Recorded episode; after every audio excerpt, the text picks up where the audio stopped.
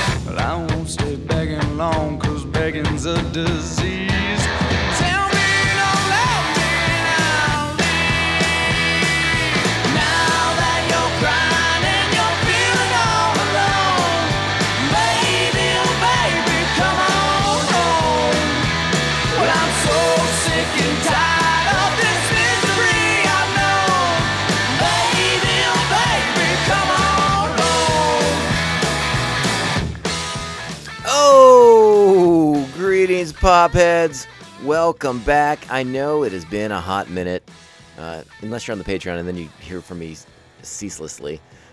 but welcome back to a new episode of the Tomcast Podcast. We are back in your feed for the first time in, gosh, what, three months? Something along those lines. And what better way to kind of come back than to talk about Stranger Things, the greatest show in the history of Netflix? I said it. I meant it. I'm going to own that. I believe it is the greatest show in the history of Netflix. Uh, and, and season four in particular, I thought was insanely well done, insanely well executed. Uh, and so a few weeks back, after, uh, gosh, after the first, what, seven episodes had come out from the Stranger Things season four on Netflix, uh, I got together, I sat down with my brother, uh, and, and we broke it down. We got into it, uh, the things that we liked, the things we didn't. And, and really, it was, it was far more positives than negatives against the series thus far. Uh, and we made that a Patreon only show. Uh, well, now the, the window on that is, is kind of expired now. Uh, and we, we decided we wanted to share that conversation with, with the masses, with the, with you wonderful people who uh, still support the show when it when it hits your feeds, and and yeah, so I'm re- I'm recording a new introduction here, and there'll be a new outro at the very very end. But the conversation will be the one that we recorded several weeks back, uh, before the final two chapters of the of season four were out. So we didn't know what was in store for episodes eight and nine, uh, or is it seven and eight? Now I'm getting myself confused. I think it was eight and nine, right? I don't know. I'll, I'll look at the notes later. But the last two episodes hadn't been out yet. Let's put it that way. And and so we were, we didn't know where it was gonna go. What the what what what what what, a, what awaited our heroes, their journeys, their paths, their destinies, their fates. Who would who would meet their end? Who wouldn't? Who would survive to fight another day? Uh, we didn't have answers to these questions. Uh, so so remember that was really focused on those, those first six or seven episodes from the first part that, that dropped back in the, at uh, was it the end of May? Those came out, and then we had to wait till the beginning of uh, what Fourth of July weekend that just passed. And so there will be a conversation recording tomorrow. Well, I say tomorrow, but by the time you hear this podcast, it will have been recorded to cover the last two episodes of the season, and that will eventually make its way into your feeds as well it'll hit Patreon first, but it'll it'll come into your feeds, you know, in a, in a month or so or whatever. And and part of the reason that that, that may work in your favor is because maybe uh, you're not a lunatic like like my brother and I, and you haven't binged your way like a mad person through the fourth season of Stranger Things, or maybe you're you're kind of coming in uh, late and you're still catching up on seasons one through three. This this this, this episode uh, I think works perfectly well as like an evergreen podcast. Come back and check it out. This is here for you when you're ready to to to hear people talk about Stranger Things season four. Not that there already probably aren't 75 billion podcasts about Stranger Things season four, but you are the good kind people. You are the members of Pophead Nation, and uh, I, I I believe you will support this episode just as strongly as you have all the others. So thank you, as always, for the continued support. And yeah, I think you should buckle up because we we got ourselves a heck of a conversation about the about the season. Uh, my brother and I dive into it pretty deep. And and for those of you who are concerned, because you know a lot of the times, uh, Mark and I are on the opposite sides of the spectrum on, on certain topics, on certain shows or movies and, and things like that. This is one of those momentous occasions where we are fairly in sync with our with our thoughts and and you know it's always fun to kind of go head to head with somebody um, but it's even better when you're holding hands in harmony and I think Mark would agree that this is the most harmonious of podcasts. We are holding hands, we are kumbayaing with one another. It is just a, a beautiful thing when when brothers come together. Hey now, hey hey now, wait a second. that's a thinker. No, probably not. Really, don't think about it. Just move on with your lives. All right, that's for the best. Let's get out of here.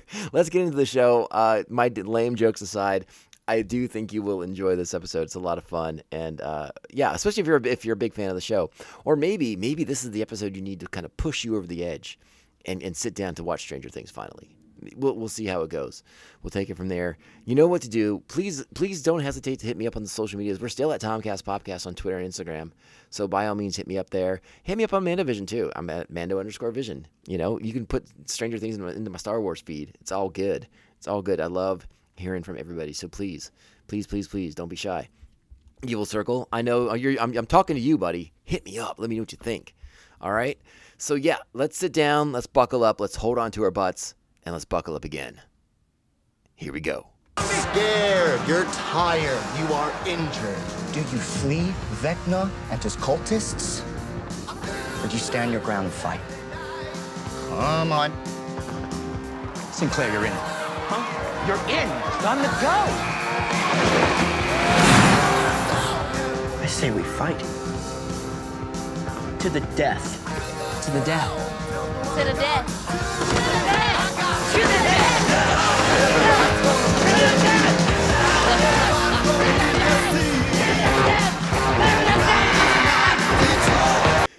All right, joining us once again via the power of the internet. My brother Mark is here, all the way from Los Angeles, California. Mark, how are you doing today? Good. How are you? Oh, I'm so glad you asked. no, I'm doing fine. Thank you very much. are you excited for our conversation today? Are you prepared to dive into the world of Stranger Things season 4 part 1? I'm excited. Prepared? I don't know. We'll see. We'll see. I mean, preparation not our strong point for some of these conversations. right. But, but uh, uh, uh, let's get our, let's let's do our thing first. All right. Let's sort of uh, uh, talk about what we got going on in our beer glasses because we have to stay uh, hydrated. It's a warm day in Southern California, and hydration is the essence of moisture. Yes. so what are you drinking there, dude? I'm drinking Allagash's Fine Acre Organic Golden Ale. Hello, that's a mouthful. Yeah. Well, I love good. I love the Allagash, so that sounds like a rad one to, to check out. Yeah. Uh, I actually have the same beer I had last time you were on the show uh, because this has kind of become like my uh, my my beer for the summer, I suppose, or at least while it's still available, and that's the the Pizza Port Summer Oasis IPA, the the seven point two um, percent ABV with Citra Mosaic and Talus hops, and I'm just I can't get enough of this one. I'm just having a good time with it, All right. and I think I think if I you know drink these fairly quickly, we'll have an even better conversation for Stranger Things. so, or worse. or worse. We'll see how it goes. So after what seems like forever, right? It's been a really long time since Stranger Things three was out. It's- It was like what three, four year gap since since season three was on. Um, I would say two, maybe three. I, I know there's and, and, you know like a lot of shows, Stranger Things had uh, like serious COVID issues when when when COVID broke out. I think that's Right. part of the pro- part of the delay. You know, kind of getting everything together, but uh, uh, you know, it, it a sizable gap. But when I when not to get too far ahead of ourselves because we're not getting into the show just yet, but when I see the quality of the show, it makes me totally forget these things. Like this is the best looking show Netflix has, in my opinion, by far. No, one hundred percent. Like like everything they do for this show, they, they you know maybe it has the biggest budget on Netflix. I don't know for sure, but they get their money's worth out of everything. Like this show looks great. Yeah, they definitely. I think they have the the biggest budget for any Netflix show. But I mean, it looked really good, In season one, very cinematic in season one. In Yeah. fact, I would say probably even more cinematic in season one. Um, so I I think I think it's a combination of the budget, but I think it's also just the creators, the Duffer Brothers, yeah, know what they're doing and they have good people working with them and around them. yeah. It, it's it's it's fun to think about because because you know season one, the show kind of came out of nowhere. Uh, you know, kind of caught fire, g- got into the zeitgeist really, really quickly. People, people really gravitated towards it, especially Yeah. people like of our generation who grew up with, you know, the Amblin movies of the day. You know, you know the whole kids on bike genre of films. Uh, Right. And I think that, that I think that speaks to what you were saying about season one being very cinematic because they, I think they were really trying to capture that that bygone era of, of those those Steven Spielberg esque movies from our, from our youth. Uh, you know, and they did it exceedingly well. But the show really grew into its own thing as well, so they were able to kind of like make it, you know, th- take it, take that that inspired by Spielberg kind of thing, and turn it into their own universe in, a- in a sense. Yeah. Cool, thanks.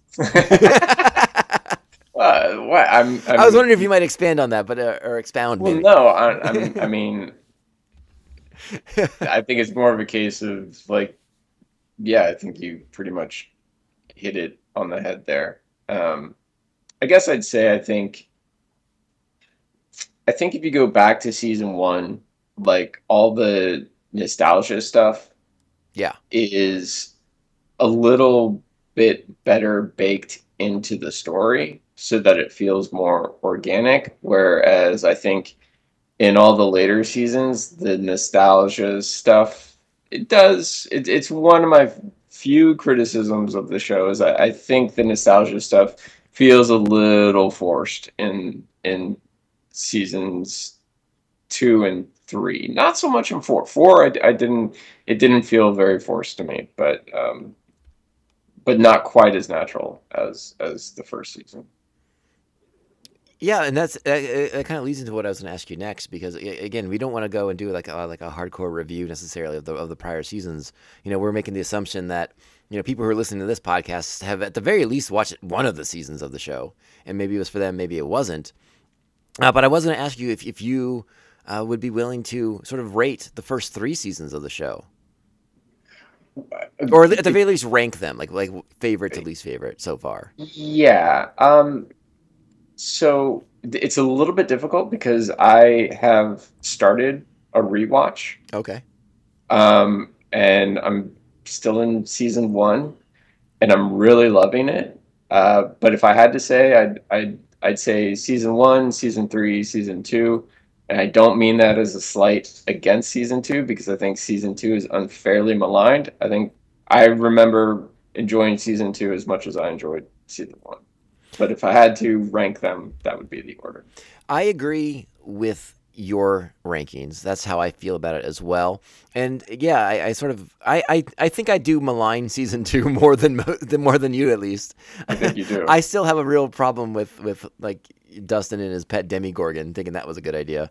But I, I, I don't. I to know. Me, it, it seemed like a perfectly natural, normal thing. that was uh, again. We're not going to rehash those seasons, but th- that one, you know, and and to be fair, I ought to go back and rewatch the show as well. It has been a hot minute. Maybe I'd look at it a little bit differently now, with a little bit more time and some more context to the characters and stuff like that.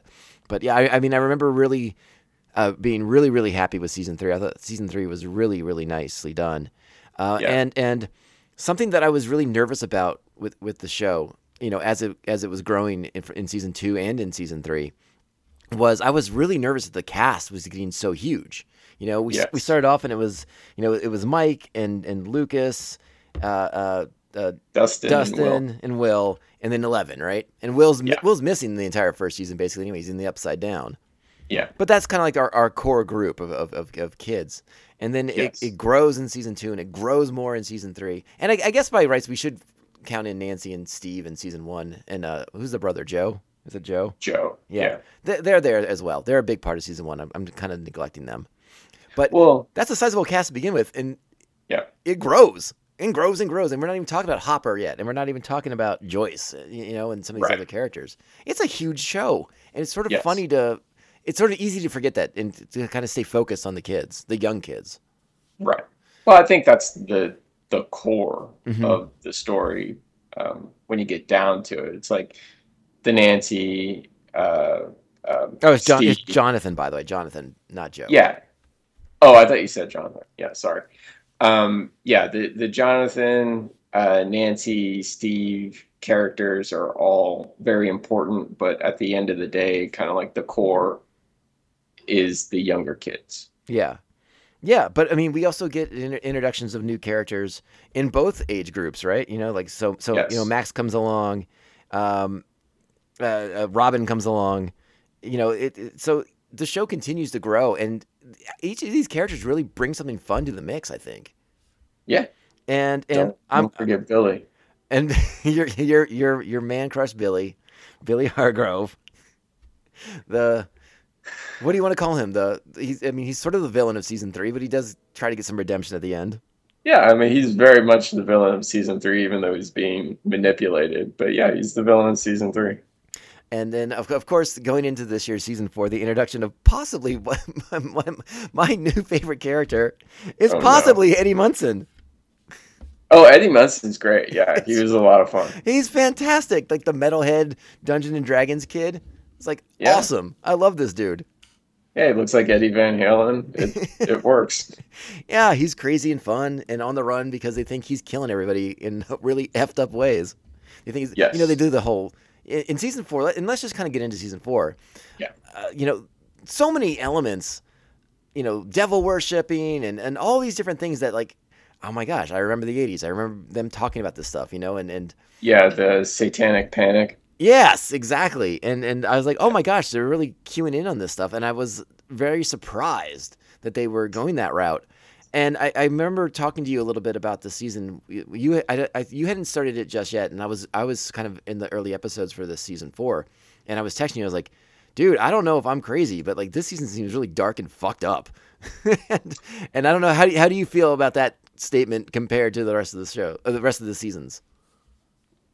I, I think it's about on par. Really? I- it didn't it didn't strike me as being dark and fucked up. I mean, it definitely had its darkness, but I think like all the seasons of the show have that. You know, it's one of the reasons why I like the show so much. Um, you know, so I I mean, I wasn't surprised when they tapped into the satanic panic, but more just like pleased, I guess. It's like, oh cool, like they're they're going into that. I like I like that they're they're trying to incorporate that. And um um but yeah, the the villain in this season I think is a little more you know, he's a little more fucked up, I guess, than than previous seasons because uh this guy uh Vecna can get into the characters' heads and attack them in very personal ways. So I think maybe it feels a little more, a little more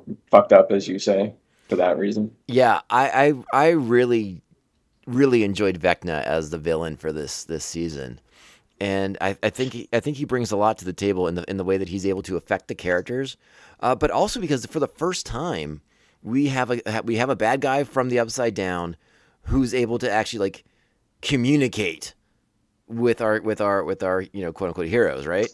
You know, Yes. like he's able to to and we you know we, we get we find out why later like we get the we, we start to you Yes. know the, the, there's a great mystery in this season uh, and that, that that builds by and we can start getting some answers by the end of uh, episode seven but but yeah in, in a way that we've never had before with the villains from the upside down like they're able to converse and i feel like that really lends to like the terror like the way he's trying to like get in their heads and twist them around. And and it's it's I I thought Vecna's awesome.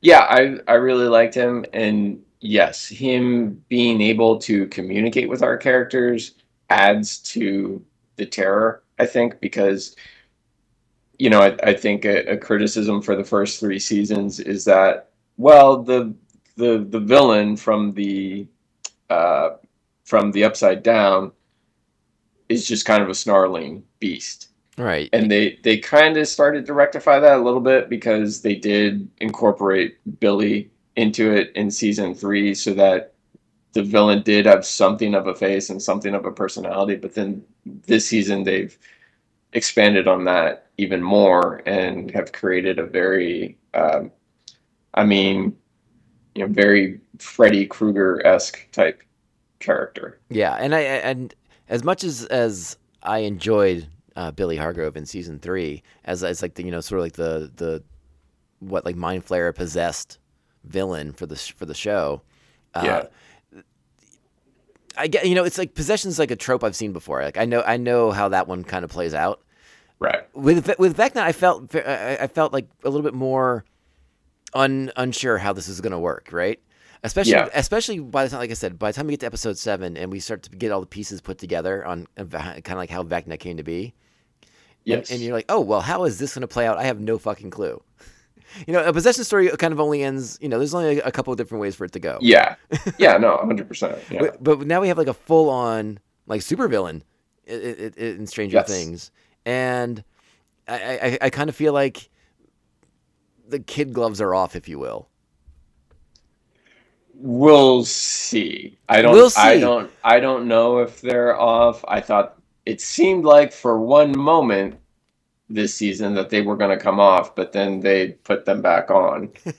well, Um, there's a pre- there's still a pretty good body count in this show, and like I was generally concerned for one character in particular in, in an episode that uh, was their spotlight. Um, I, but I, I like I said, I, I I was totally engrossed in in Vecna killing these kids. I was I was fascinated by all of it, and it is it, it is very reminiscent of Freddy Krueger. You got that right, but it's more terrifying because he's not cracking jokes. Well, yeah, it, it's it's original recipe Freddy. You know. Yeah, it, it, it's more of the it's, it's Wait, more you- of the Wait a second. Did you just call Freddy Krueger original recipe? yeah. It's He's not. it's- he's not extra crispy. What's that? He's not extra crispy. No, no, no, no. not not that bullshit from Nightmare. What three through six? I just think it's funny that Uh, you you you you called a guy who's been burned alive. Uh, you know, compared him to fried chicken. So that made me laugh. I sometimes think these things through.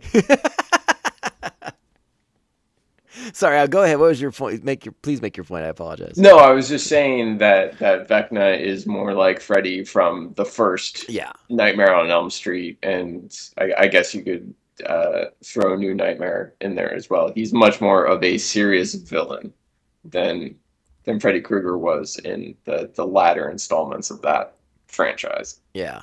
So let's go ahead and, and, and kind of set up how the how season four of the show begins. Uh, at, you know, at, like just like at the end of season three, we we know that they're breaking up, uh, that the friends are moving away. Joyce and Will and John, uh, Jonathan, excuse me, I don't think he goes by John, uh, and Eleven are gonna move out to California. Yeah. Mike, Lucas, Dustin, they're still going to be in Hawkins, but this effectively breaks the group up. And Max, I should say Max is in Hawkins as well. Yes. Uh, meanwhile, Hopper's missing, though the audience knows that he's alive in Russia, but he's, Yeah. he's presumed dead by the characters. yes. And you know, so so season three ends with with the the parties going in in very different directions. And and so when we catch up with everybody, you know, you have to kind of figure out how you're going to get this massive cast of characters, bring them all back together, and and that's kind of I don't know. If, I don't. I don't know if I want to say the word arc, but the bulk of these first six episodes, the group still is apart, and they stay apart for for a big chunk of the episodes. Right? Everyone's kind of got like their own little quests to go on. You know, Joyce has her quest to get Hopper. Uh, uh, everyone, you know, Mike and and Will and Jonathan are gonna help uh, Eleven with their new friend Argyle. You know, and then we got the the Hawkins crew who's dealing directly with Vecna. Yes. Did you like the way that was sort of sort of handled? Um, I did, but I think so. You know, you talked about the cast getting bigger every season, and it gets bigger again this season. And I, one of my few criticisms of this season is I think they need to start downsizing the cast as opposed to expanding it. and I did not care for the addition of Argyle. I thought he was completely useless and pointless. And um, I did not like the extra screen time for uh, Murray. no, not not a fan of Murray, huh? He he's a great character for a few episodes, but to have him be a focal point of every episode, I just found very grating. and that like that kind of takes me to it, one of my other criticisms of this season which is that so every episode this season is about 79 minutes long like they're they're they're pushing short movie length per episode yes, yes. and I love that because I want to spend that much time in this world with these characters. But I also kind of felt like, you know, they could have trimmed a few seconds here, a few seconds there, to the point that maybe they trim about five, maybe even 10 minutes out of each episode. And I think it would move a little bit better. And I felt like a lot of those moments were kind of just dumb humor moments from Murray or Argyle or even some of the other characters. I, I don't want to just harp on those two characters alone. Uh, so yeah, I, I mean that that's definitely your opinion. I loved Murray, but I, I can I, I can I see where you come from. I, and, and he he can be a, t- a bit grating, and that, and that's sort of what that actor brings to the brings to the table. Like That- that's sort that's- of his wheelhouse. that's what he does. Yeah. Yeah. What, what, I- what's that actor's name? Is it uh, is it Brent Gelman? I think. Brett Gelman. Yeah, yeah. I, I've seen him in a ton of ton of things, and he's always a bit much, but in moderation, he's pretty he's perfect. It, it you know and it's also just like that type of humor that that just dumb humor that i'm just not really a fan of it just it just it and and for so much of it for for for the entire season thus far it's it's just very like "Ugh, can we can we get past this please Yeah. well, I, I maybe we should tackle things a little bit more in an organized fashion. Like, let's kind of talk about each group then, right? What do you, how do you feel about that? Instead of trying to work through each episode. Yeah, no, I'm I'm fine with that. I probably I told you I I I, I I'm not a person to binge shows. I binged the hell out of this. I watched it. It's a lot of TV, and I watched it in two days. So Yeah, I think I, I watched it fairly quick too. I think my I think I was closer to four days, but for me that's that's pretty darn fast uh, considering how little time I get to control the television. So Yeah. that worked out pretty well. Um, but uh, let's go ahead and talk about the the, the gang in California, right? Um, and and again, w- don't worry about talking about Joyce because uh, Joyce is gonna be a typical '80s mom and abandon her children to their own devices so that she can go chase after Hopper, and we'll talk about that in the Hopper section of the show. yeah, she's a good mom. yeah. Well, She's Jonathan's there. too. He's about to go to college. He doesn't. He doesn't smoke all the weed or anything. He's fine. You gotta give your kids their space so that they can, you know, learn to fend for themselves. There you go. There you go. Uh, I, I- guess the big element to the to the kids in California, that part of the story is is is Eleven now without powers, Yeah. going to school, trying to be a normal kid, uh, but like many normal kids, getting getting but who th- who who. eh, let me put it this way: many normal kids who maybe are not. Um, what the cool kids perceive as normal and become Right. targeted and now become bullied Yeah. that's a huge chunk of, of that particular part of the storyline. And I know you had some feelings about the bully storyline, and I wanted to let you uh, take the spotlight for this. I mean, I'll just say what I said to you, which is I loved it when she eleven hit that bitch in the face with a roller skate. The, the moment that anyone who I think has had a bully wishes they could do, right? yeah, I, I, you know, hundred percent. Um, I, I, I really liked that that part of the story. Um, you really feel for Eleven, especially because, like, not only is she trying to deal with the world um, without her powers anymore, but because she's kind of stunted Yeah. emotionally Yeah. because she didn't grow up like a normal kid. So she's, you know, she's in middle school or high school. I think I I think think- she's like a I think it's like a freshman year in high school, sort of. Yeah, scenario, freshman yeah. year of high school. Yeah, that, I, I think that's right. And you know, but emotionally, she has the maturity of a middle schooler or even an elementary school student. So she's she's very childlike and doesn't quite understand why she's coming up against this bullying, why people are being such assholes, and so it it's especially hurtful to her. Mhm. And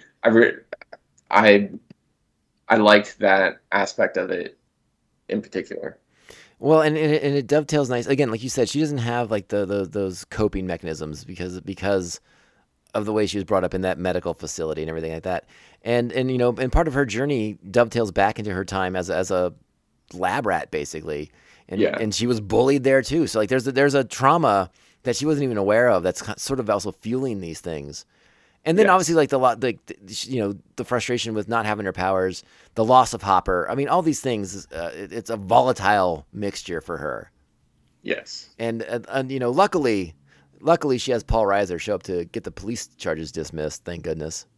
Thank goodness. I mean, Paul Reiser shows up, and you know it's going to be a good time, right? That's what I always say. It's a party. Paul Reiser's here. It was a bad call, Ripley. It was a bad call. hey, Paul I wish I Reiser. knew the follow up line. It's escaping me. Paul Reiser's in like basically one of the greatest movies ever made. So I, you know, Yeah. that ma- that gives him a little bit of, of Teflon in, in my book.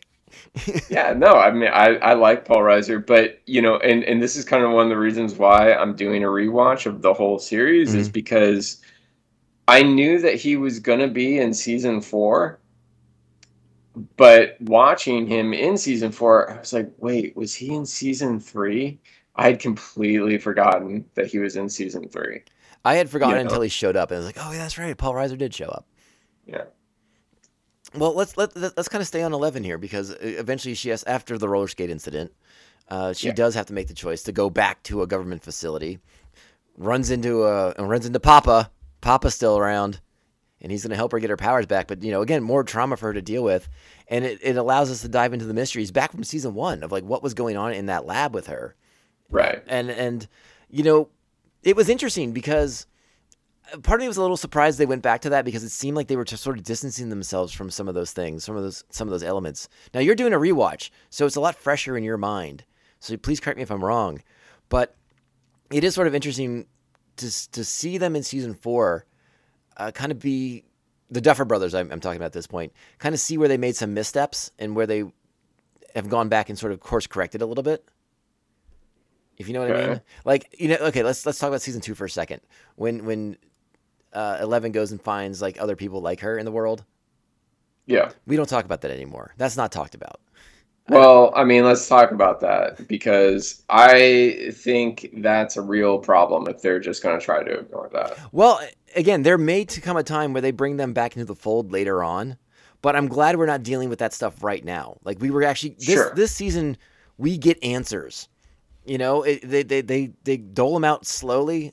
You know, at, a, at like a trickle. But then by episode seven, I mean the faucet's on, and it's like boom. Here's everything that we need to know for the next half of this show, and, and probably for season five as well. Like we're really getting all that stuff that has only been sort of hinted at and, and alluded to from from her past. So having her re-experience these things in that in that sensory deprivation tank, I thought was a really interesting way to explore that. Yeah, I mean, I I agree. Um, And, and of course, this is, this is all about her getting her powers back. That that there's a lot of her, a lot of the reason. I, I assume what they're trying to say is like she has like a mental block, and that's why she really can't access her powers, right? well, yeah, I mean, the the way the the show described it was she essentially experienced like a like a psychic stroke. Oh yeah, okay, yeah, yeah, yeah. you know so it was like she can't really access her powers but she can't access her powers because, like, yes, she has this mental block. She has this trauma from her past, from something that happened in the uh, in the Hawkins lab, that is preventing her from from using her abilities. Let's um uh.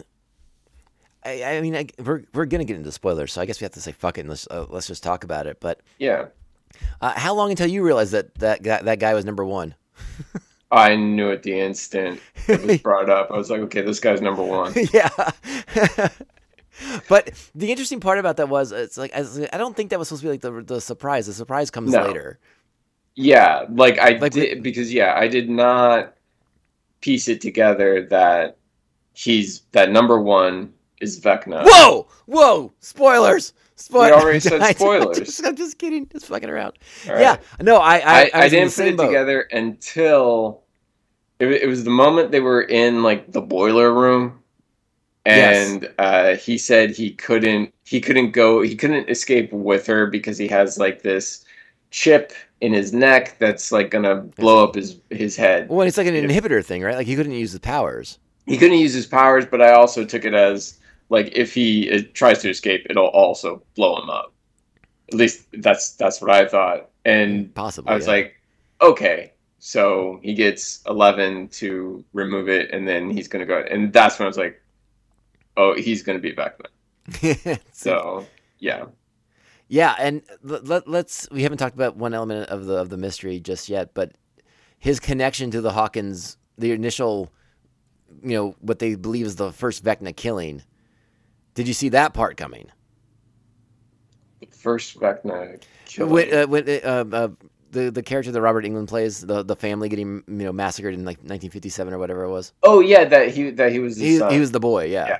yeah, no, I didn't I didn't think about that that that either. Yeah. No, it was so funny. Uh, again, we're we're gonna kind of jump a little bit here because we're going into into like Nancy's story at this point.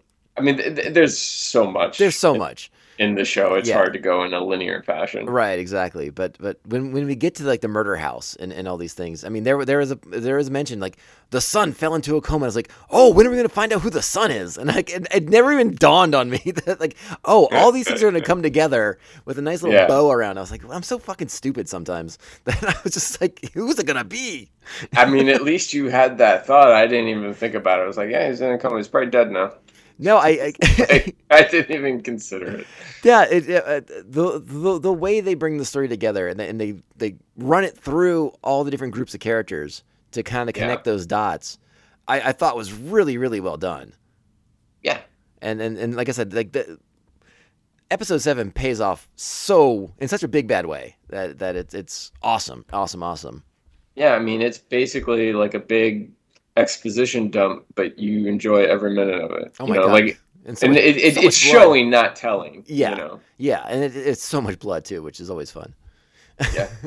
and again, they do they do a really nice job of, of, of again kind of paying off some stuff they set up back in season one that we were like wondering about, which is like again I think is a sign of, of some pretty competent storytellers. Yeah, like Eleven's first contact with the Upside Down. Exactly. Yeah. Yeah. And we haven't even talked. We'll, we'll, I will get there, I guess, but Yeah. I don't know how much we don't want to dive on that. I do want to talk about the rest of the California kids because Okay. I do feel like their story was probably the most uneven, maybe of, of all of them, especially after Eleven's off out of the group, and it's it's Mike and Jonathan and Argyle and Will, and they're trying to find Eleven, and they got to go to Utah and meet Dustin's girlfriend and all these other things, and Yeah. it, it's it's fun and entertaining, but I don't know. It, it was it was probably just inconsistent. And then like at a certain point, like their storyline was just kind of done. I was very happy they did not appear in episode seven. Right, because there's nothing for them to do. Like they're just basically at that point they're just trying to drive back to Hawkins, right? Well, no, they're they're trying to find Eleven. That's right. They're trying to find Eleven. So okay, They yes. they go to Dustin's internet girlfriend so that she can hack into the Hawkins mainframe or whatever and find so they can find Eleven. Yeah, they had, where like, she's being kept. yeah, because the the. They, they were being protected by these agent guys who get killed by the other part of the government that wants to just that kill Eleven, doesn't believe Eleven's a superhero kind of thing. Uh, we, Yes. we haven't even talked about the conspiracy stuff. I mean, Yeah, yeah, yeah. No, yeah. There's a lot going on. There's a lot going on in seven episodes of this show, but again, that's why the runtime I think is so long. Uh, Yeah. And and you know, again, going back to what to what you said, I mean, the the sort of uh, uh, cinematic aspect of it by making these sort of like mini movies, I I, I think really does work. Yeah, You yeah, know, I I really like it. Like I like I said, my only I I just felt like eh, maybe you trim a little bit of this right, right. the silly humor, but Yeah, and, and, you know, I am, I am, I am such a, a, a fuddy duddy, in, in the sense like I, you know, I'd see these runtimes. I was like, "Fuck, man, I don't have time to watch that right now. I gotta like go, go to work or something," you know. So I had to like carve out more time in my day to watch Stranger Things. And I was like, "Shit, this is annoying," but it, it was so worth it. I mean, that was just me being a being a, a, a grapey little bitch. But it, well, I think that's that- That's why like I kind of just set aside because I, I watched episodes one and two, and then I I just set aside a day. I was like, I'm just gonna watch the rest in a day, and and that's gonna be it because because it is. It's hard to carve out 90 minutes of your day sometimes. no, there was a day I should have been podcasting, but I was watching Stranger Things instead because I was like, I gotta watch this. This is incredible. Shame on you. You're not dedicated. I was dedicated to Stranger Things. Great. Uh, uh, okay, so let, let's kind of shift. I, th- I feel like we talked about most of that stuff with the, with the with the people in California. I mean, the whole going to Utah and Dustin's girlfriend and her, her crazy family, and you know, it's it's mostly that's where most of the comedic beats come in, right? Yeah, there and and again with with Murray. Murray. Murray. Well, let's talk about Joyce and Murray uh, uh, getting Okay. getting evidence that Hopper's alive in Russia. Like, there's this whole Yes. extortion scheme for like forty thousand dollars, and and you know, and they got to Yes. fly to Alaska, and and you know, they got to d- make a deal with a smuggler, and he's crazy, a guy named Yuri. Yeah. So yeah. Talk talk about it. But, like, Again, this was it, it all kind of works, but for some reason, like I found some of it exhausting. Yeah, because of Murray. you may not you may not think so, but that's why. Um, but but no. So like you said, the season starts. Everyone kind of presumes that Hopper is dead. Joyce has her doubts, and then she receives a package from Russia with a Russian doll inside, and she finds a number, and she contacts she contacts Murray about it which is what gets him involved and he flies out to california to kind of help her deal with it mm-hmm. to, to deal with this and yeah it's a number to a payphone in russia because uh, one of the guards at the prison that hopper is in is making a deal with hopper to to get him out of there he's going to extort joyce for $40000 but hopper will be free and so joyce and murray are on their way to Alaska, where there's a Russian pilot who's supposed to fly them into Russia to get Hopper. And of course, this all just goes horribly wrong. You, you know, couldn't see that coming. Um, and then Right. they, and then somehow, and and and so that, that that's kind of the the other thing about about this storyline was it it strained a credulity for me a little bit because just Murray and and and Joyce infiltrating this secret Russian prison and outfoxing all the Soviet guards and and and generals in charge of that facility. It I just I had a I was like ah, this is maybe stretching it a little too far. It's a, it's a, it was a bit, it was a bit much, and there's a lot, there's a lot going on at that secret Russian prison because obviously they, you know, we, they have their own Demogorgon, and Right. they're, they're they're they want these prisoners to fight it and stuff like that, but not really fight it. Like I mean, they're really just feeding it, right? They're feeding it, yeah. Yeah, like these, like, you know, Hopper and and the guard. Once the guard gets ratted out and, and arrested as well, they're all going to be food. Um, Right. Which I- and I, I guess that's sort of like the thing with the Hopper storyline is like it starts off. I guess slow is, is the word I'll, I'll use. Well, And it, does it does eventually build and get really interesting, but it takes a little while for it to get there. it takes a while to get there and it also starts um, it starts not where we left the character in season three because in, at the end of season three when we see him it's at least cut together in a way that we think he's in the facility with the Demogorgon. But this season starts, he's in a different facility and he eventually gets moved to that one with the Demogorgon. And so I think people's expectations were they're just going to get right into this. And it was a much slower build. It was kind of like, well, wait, how does he get to that place with the Demogorgon? Right, and it- it- it's a whole thing with him, uh, you know, building a railroad in Siberia or whatever, and uh, yeah, Yes. Well, I mean that's fine. You know, show the the the prison camps and whatnot in Soviet Russia. I was I was okay with that. Like the the Hopper side of the Hopper storyline, I was fine with. I thought um, I don't know how you say his name, Tom Wlaschiha yeah, yeah, yeah, as yeah. Dimitri was really great. oh, it, if if you, I know you're not a Game of Thrones fan, but he was uh he was one of the Faceless Men, and he was awesome on that. Oh yeah, I, this is the first time I've seen him in anything, and I thought he was uh, I thought he was really good, and I liked him and uh, David Harbour together. I thought they they made a really good team. That dynamic worked really well. It was just kind of like the Joyce and Murray side of it, of them trying to get to him. That you know, like like I, it, it wasn't bad by you know by no means am I saying it was bad, but yeah, like at times it was kind of like all right, can we move it along here? Yeah, it, it, it sounds. It, it's funny too because I mean, it sounds. We're definitely talking about some some.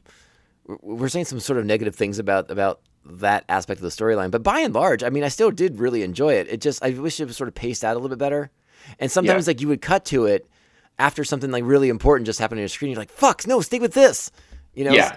And it was like, I, and I think that's probably the the probably the hardest part for the people putting this show together is like, okay, where do we cut away? Where do we insert this? Where does this fit together with this part of the story? You know, when you're when you're managing this many different storylines, this many different characters, editing this thing has got to be a monster. It's like when um, it's like in Lost when they would have like a few good episodes in a row, and then they would have like a Kate episode. Just bringing all momentum to a grinding halt. Just like oh. I say that with all respect to Evangeline Lilly, who Is an I'm a anti-vaxxer fan of. and is an anti-vax bitch. Whatever, I'm still a fan. She can go back to the island with her ideas. no comment. oh God, yeah, um, um, yeah. I don't know. I again, it ends up in a good place. Like, you know, by the fifth or sixth episode, you know, I'm much more invested in that storyline, especially once, uh, uh, once you, like you said, the the guard, uh, codenamed Enzo, is is ratted out by Yuri, and like they're all in. You know, he and Hopper are kind of sort of in it together at that point. Like, Yeah. it does pick up there when they're once they're in like the special secret prison. You know. Yes. That's that is when it gets a lot better. So uh, yeah, and, and again, I don't mean to knock it in a negative fashion because it is enjoyable, but it's like sometimes you just cut away from something. You're, we're just like, wait, Vecna just killed a dude, and it was awesome. Show me more of that. Yeah, I- yeah. Like I think, you know, the the strongest aspect of of this season of the show so far. We should also like have you know, everything is kind of so far because the season Right. over. I mean, again, got- another another reminder. This is this is only the first seven episodes. This is part one. The part two Yeah. drops in July.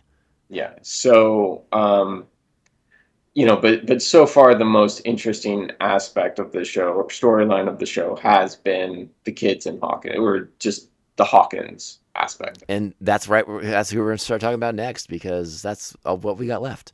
is the, is the kids in Hawkins again? And this is still like the bulk of of the characters are still in Hawkins. You know, you got Yes. Stephen Robin working at the video store. Uh, uh, uh, Nancy's running the paper. You know, it. it uh, then we got the kids in high school, right? And then playing Dungeons and Dragons and being part of the Hellfire Club and, and all that stuff, which I just thought was so awesome. Yeah, Like I got to get me a Hellfire Club T-shirt. I'm, I'm sure they're out there. Oh yeah, they're all bootlegs though, so they, they disappear real quick from the internet. What? Yeah, like little pop up shops on the internet will sell them for like 24 hours and they got to shut it down. I'm sure someone's got an official one somewhere. Oh, I'm sure Netflix will sell one on their store for $45 or whatever. Probably. Probably, probably. Uh, you know, uh, but so we're catching up with our with our with our characters in Hawkins, uh, and they're all in different places in their in their lives too. Lucas is a jock all of a sudden. You know, he's on the basketball team, so he's trying to like distance himself himself from you know the the Dungeons and Dragons stuff and and all this, uh, you know, kind of being a nerd and a social outcast. And, Yeah. and, you know Max is reeling from the death of Billy in the in the last season, so Yeah. she's closed herself off from the group. Uh, so a lot of the characters are in really different places. And and you know we didn't we didn't talk much about Mike because Mike transfers from one story to the other. He's the character who starts in Hawkins and ends up in L.A. He's in LA for most of it. Yeah, and I, I don't really have much to say about Mike in this season. Like he, he does not do much. Yeah, I I kind of want to save it for for a little later. Okay. I'm, I'm sure I'm sure we'll get into it, but yeah, like Mike is he's completely useless this season.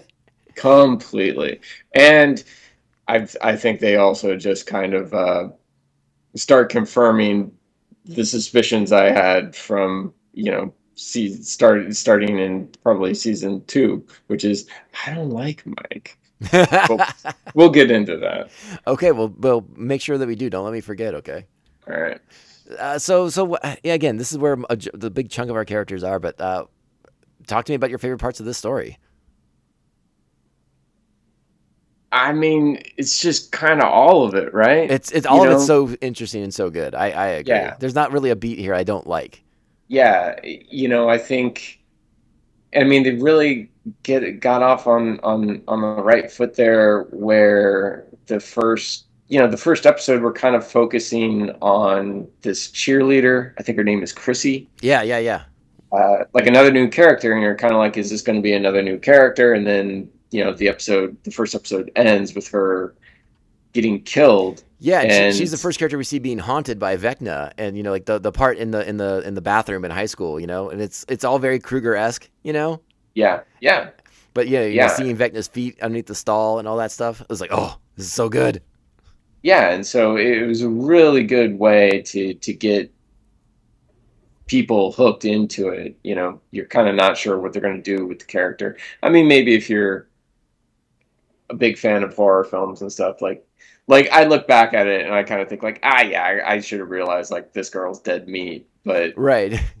you know but they- but i think they did a good job of getting you invested in her so that you thought she was going to be a larger part of the show and then it's just like no she's gone Yeah, no, I, I th- and I think that's hundred percent intentional, especially like the Yeah. the, the sequence, the scene where she's meeting in the woods to buy drugs from Eddie, yeah and there's they end up sort of like bonding, and and and you know he's making her remember things from because they all you know these, all these kids grew up together, even though she's popular now and has sort of forgotten about him. They all Yeah. have history. Yeah, exactly. And- and yeah, it's a very sweet scene. Yeah, and it was a lot of fun, and it, it actually, it, we, because I feel like we weren't sure if we were supposed to like Eddie for at first, and then we have that scene, and it's like, oh, we are supposed to like Eddie. Okay, cool, this works. Yeah, because he's he is just a rabid dungeon master. Like he is he is so intense. yeah. Like you're not sure if they're setting him up as a bully or just what he turns out to be, which is just like a very intense, as you say, rabid metalhead slash Dungeons and Dragons The dungeon. the sequence where they are playing Dungeons and Dragons is so awesome. It was good. I, I haven't played D and D in so long, but I was kind of like, oh, I kind of want to play now. Yeah, I mean, I I think I played it like once or twice, but um, but yeah, you know, yeah, it makes the game look fun and and exciting. Um, you know, I, I thought that a little bit there where they were cutting back and forth between the D and D game and the the basketball game. Again, I feel like that could have been tightened up a little bit. I, yeah, but I did I did like the way they they did that, you know, and and, and again, it sort of like dovetails into, into Lucas's like little mini arc, and then Lucas's Yeah, little sister being in there instead of him. Yeah, and I, I need to ask you about that because did she say she was 11 years old? I don't I'm pretty sure she said she was 11. she might have, yeah. And she is so clearly not 11 years old. like I will say that the the aging was a little distracting. I was like these kids are not freshmen in high Oh. I mean Lucas in particular. I'm just like that. That's a man. like Lucas in particular, but I also felt Will. I was just like Will, yeah, Will looks like a grown up too. He looks like a grown up. Give him a different haircut. Well, I mean, and, and- I mean, Jonathan's always looked like a 45 year old man, so I don't, I don't know what to say about him. that, it- Jonathan looks the same. He just he Because he's, already- he's like- 40. He finished puberty a long time ago. Yeah, he just looks like he smokes crack all day. Oh my god. he smokes weed in the show, Mark. Yeah, He loves the weed. Something else in real life. Oof. Oh, sorry, sorry. Don't mean it. Don't. Mean I don't worry. I don't think I doubt he's listening. I'm just saying. It's a joke. It's not. Oh, there's no, uh, there's no, uh, there's no. Although, but I do think that there was something that happened with him between seasons one and two, where he was caught boarding a plane. I think with like coke. maybe that's maybe that's alleged. I sorry. Just saying. He just likes the way it smells. It's fine. Oh, okay. Yeah, it's it's like a smelling salts for him. I mean the soft drink. Yeah, yeah, exactly. It's just it was Mexican Coke, so people were pissed. Yeah, yeah, yeah, yeah. Yeah, I got you. Don't worry. Don't worry. Yeah. Uh, okay, so all this stuff's going on again. We're, we're, we're getting connected with these, reconnecting with these characters. Meanwhile, Vecna's killing people. We got Chrissy, the newspaper kid, another basketball player. Uh, it, let's let's talk a bit more about Vecna because this is where we're seeing Vecna. Vecna's got like you know home turf here.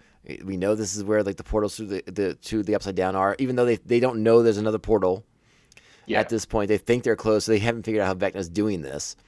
Right. Uh, I, I don't know if we talked about it in, any detail. I think you and I maybe talked about it privately, but I really, really liked the way Vecna was killing people. I thought it was like one of the more graphic things I've seen on this show. It was good. Yeah, you weren't you weren't as impressed with it as I was, like the I mean, I breaking I, of all I those bones it. and the sucking of their eyeballs out of their heads and stuff like that.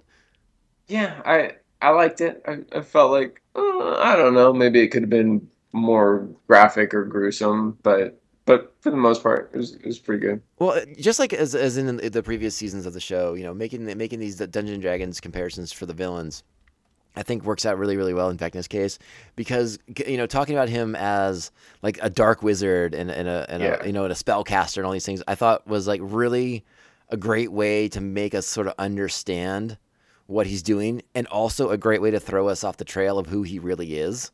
A hundred percent. So I, Yeah. I was like, oh man, this worked out so well because they really kept us, you know, thinking Dungeon Dragons fantasy upside down stuff, and Right. it, it completely takes away from like, oh yeah, he's doing things that we've seen, you know, Eleven kind of do before in the past. Not the breaking of people's Jones, but like that power set is within Yeah. her, and it's and so I think it again really well executed uh, misdirect in that in that regard. But like it's all right there, but they just have you kind of like looking at one thing and not the other.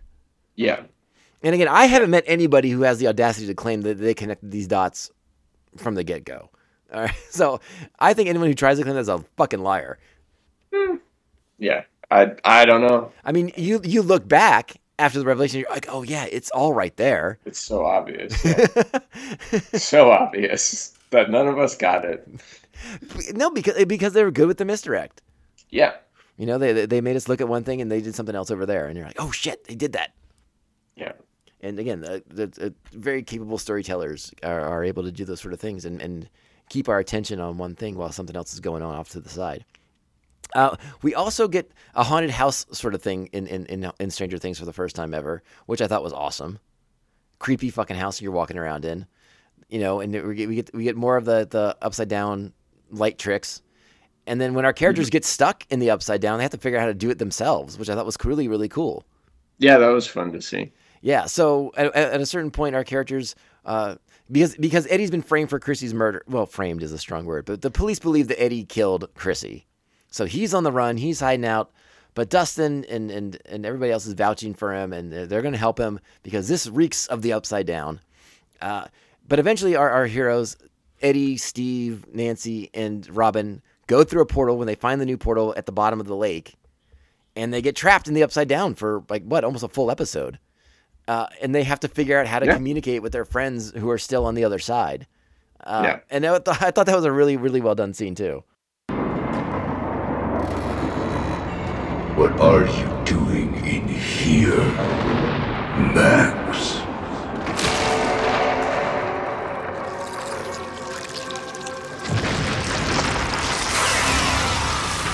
Come back to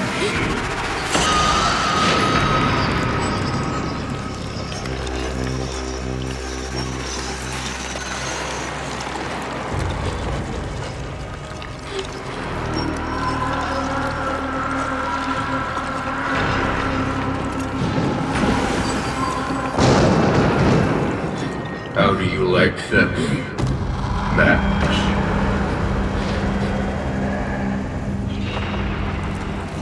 Would you like to join them? So I guess just go ahead and talk to me about the about the sequence where where uh, the teenager, the, the older teens, are uh, stuck in the upside down. I mean, it's great. It's a lot of fun. I don't. I mean, for one thing, we. I don't think we've seen that crew in the Upside Down before, so it's their first experience with it. Um, I was, I I was like oh sorry, I was, I was trying to think because I don't really know. I don't think that many characters have been in the upside down, right? At all. yeah, I guess. I mean, it was it was Will was trapped there, and I think Yeah, it's Will like Ho- Hopper's run in there, right? Or, or was it Joyce in season one to get him? I can't remember now exactly. Yeah, that's the thing I'm trying to remember. I don't. No, no, no. Yeah, Hopper goes in there at the end of season one in order to get Will. I think they all go in there. I, I can't remember. Um, but Yeah, you're- I, I mean, wish I was farther along in in the rewatch that I that I could refresh our memories, but but no, I I, I mean for sure Hopper has been in there, um, and yeah, I think the other kids were there as well. Well, it's definitely Uh, like you said. It's definitely this group of kids first times over over over Yeah. there dealing with dealing with it from that perspective from that point of view. Um, yeah, it's it's their first time. They give us a nice cliffhanger at the end of episode six, where um, you know it looks like maybe Steve Harrington might get ripped to shreds by uh, some some rabid bat creatures. yeah. Um, but of course, uh, Nancy, Robin, and Eddie uh, come to his rescue. Um, yeah, and and it's a it's a fun sequence because y- there are some callbacks to the first season uh, where uh, Nancy realizes like, oh, I have like I have guns in my house yeah. uh, in in her in her bedroom. Um, so so so they go back there, but then they realize like, oh wait, this is the upside down from like from season one before she she had guns in her bedroom. And- Right. So I was going to ask you if, if you had any thoughts or ideas like what the what the time distortion in the upside down means. No, I. It, it's one of those things. I was kind of just like, I have no idea where where they're going with that. Yeah, I mean, I I, you know, I, I like the idea that, that that time works differently in the upside down, but I was wondering if it's going to be something that pays out down the road now that they've kind of put it out there. You know? I mean, I kind of hope so. I hope it's not just like, well, we need an excuse for there not to be guns in her bedroom, so we'll just write it so that oh, time dilation or something. Uh, so I, I hope they pay it off somehow. Yeah, I, I think I'd like that too. Um, I, I need to go back a little bit here because you know they go to the Yeah, upside we down. we jumped a lot. We jumped a lot. I, I Yeah. just got so excited about talking about that aspect of the story. Um, do you want? Should we talk about? Um, I, I guess we should go back to Murder House, right, and talk about like the the was it the the Creed family? yes, You know, the the, the first not Cre- Creel. Creel, the first uh, uh, incident in, in in Hawkins that seems to match the murders that they're seeing in, in 1986 here. Uh, Yes, and you know this, this took place a long like it was it like 57 or something? Is that is that what year they said it was or 62 or something like that? I can't remember. I believe it was the late fifties. yeah i, I can't remember exactly when it was but all of a sudden we're on- we're on to you know it- that's it's again it's, it's part of like the, the mystery of, of, of vecna here. Is like well what's this random killing doing back in like back you know like 40 years earlier or whatever? And how does this connect Right. with what's going on in hawkins now uh, and it's when we get again in a season that's full of freddy krueger like illusions and references we get Robert Englund Yes, we do. how fun was that It was good. It was, it was. It took me a second to realize it was him. I was like, oh, it's Robert Englund. Okay, that's cool. They're, you know, because they named one of his victims Fred. right. One of Vecna's victims Fred, right uh, and then they just went full blown. We're putting Freddy Krueger in our in our TV show. I, I, I enjoyed that sequence too when they're when they're at the ins- mental institution. It's, it's Robin and Nancy Yeah. uh, at the institution, like conning their way into like this the the high security section of the mental institution, uh, and it, it, it, and it, it becomes like Silence of the Lambs as they're walking down that, that corridor. It was a little too Silence of the Lambs, but they didn't dare. They didn't dare have someone throw jizz in one of their faces. No, thank God. I was like, oh God, if they do that, I'm gonna be horrified for these poor girls. I would have I would have laughed so hard. I was like, and I would I would have respected them so much more for having done it. like, wow, you went there. yeah, but I mean, we, again, we're It would have been such a cliche, and Right, and they're- yeah, and they, they didn't need to do it. and and they're not painting Creel as that as that kind of character as, as like a as you know again we're there because Lecter, yeah. but we're there because you know he's this horrible awful murderer right but Nancy Yeah. suspects there's more going on here and we find out fairly Right. quickly that yeah and you know he's not he's the it, that's not what's going on at all and this is just a man who's a victim of, of a horrible monster Yes. that that turned out to be his son basically oops Whoops. Yeah. No, it, um, I mean, it was a good scene. It was good. Um, I, I liked how Robin put the pieces together that um, it was like it was a song. It was music that um, that prevented Vecna from being able to kill uh, Creel uh, back in the fifties. Um, and I, I yeah go ahead no, I mean, I guess I don't know. I- I guess a little bit of explanation being that Well, how No, much go ahead. how much explanation are you going to give? Because I, was going to I was going to go into something else, and then I, I, no, going into something else. Um, yeah, I mean that, that's an important element, and I was going to I was going to use that to segue into and you know talking about Vecna and the killings, and you know we we got Chrissy and Fred, and I can't remember if there was a third one prior, No. but it's it's not long after Fred that we find out the next victim, the next Vecna, Vecna's next intended victim is going to be Max. right. which leads into possibly my favorite episode of the season, the the Dear Billy episode, Yeah, which I thought was out fucking standing. it was very good. It was one of the highlights. One of the highlights. I, I mean, I- it it was so well done that in a show that um, I don't want to say there aren't like stakes, but like thus far we haven't seen any like surprise murders of you know principal cast members, you know. Right. But they made me believe that there was a chance that Max was going to make it out of that episode alive. And I was on the edge of my freaking seat. I loved the way it was shot, the way it was executed, Vecna's pursuit of her, her time under the spell, the kids trying to get her out of the spell, trying to find the song that would break the spell. All of that was so fucking intense. And I think it was Shawn Levy who directed that episode and just fucking knocked it out of the park. I didn't see who directed the episode, um, but yeah, I, I, I, that sequence in particular, Max under Vecna's spell, trying to to get away from him and get back to the real world, basically the waking world, essentially, all very well done. And like, yeah, I was uh, genuinely in fear for the character's life. And and then the setting of it is as well. Like Max is spending that that episode. You know, she knows that she's under Vecna's sway. She believes she's going to be killed by Vecna. She's writing letters to all of her friends in, in an effort to sort of, I don't know, like uh, clear her conscience, clear the air, sort of thing. And, Put and her affairs in order. yeah, yeah, and and so we we it culminates with her writing a letter that she's going to read at at Billy's gravesite. Uh, you Yeah. know, her, her, for anyone not paying attention, her her brother who dies at the end of season three. Yeah. Uh, and it's so fucking sad and powerful and emotional. This letter that she's reading to a brother who, by, by all measures, didn't really like her all that much.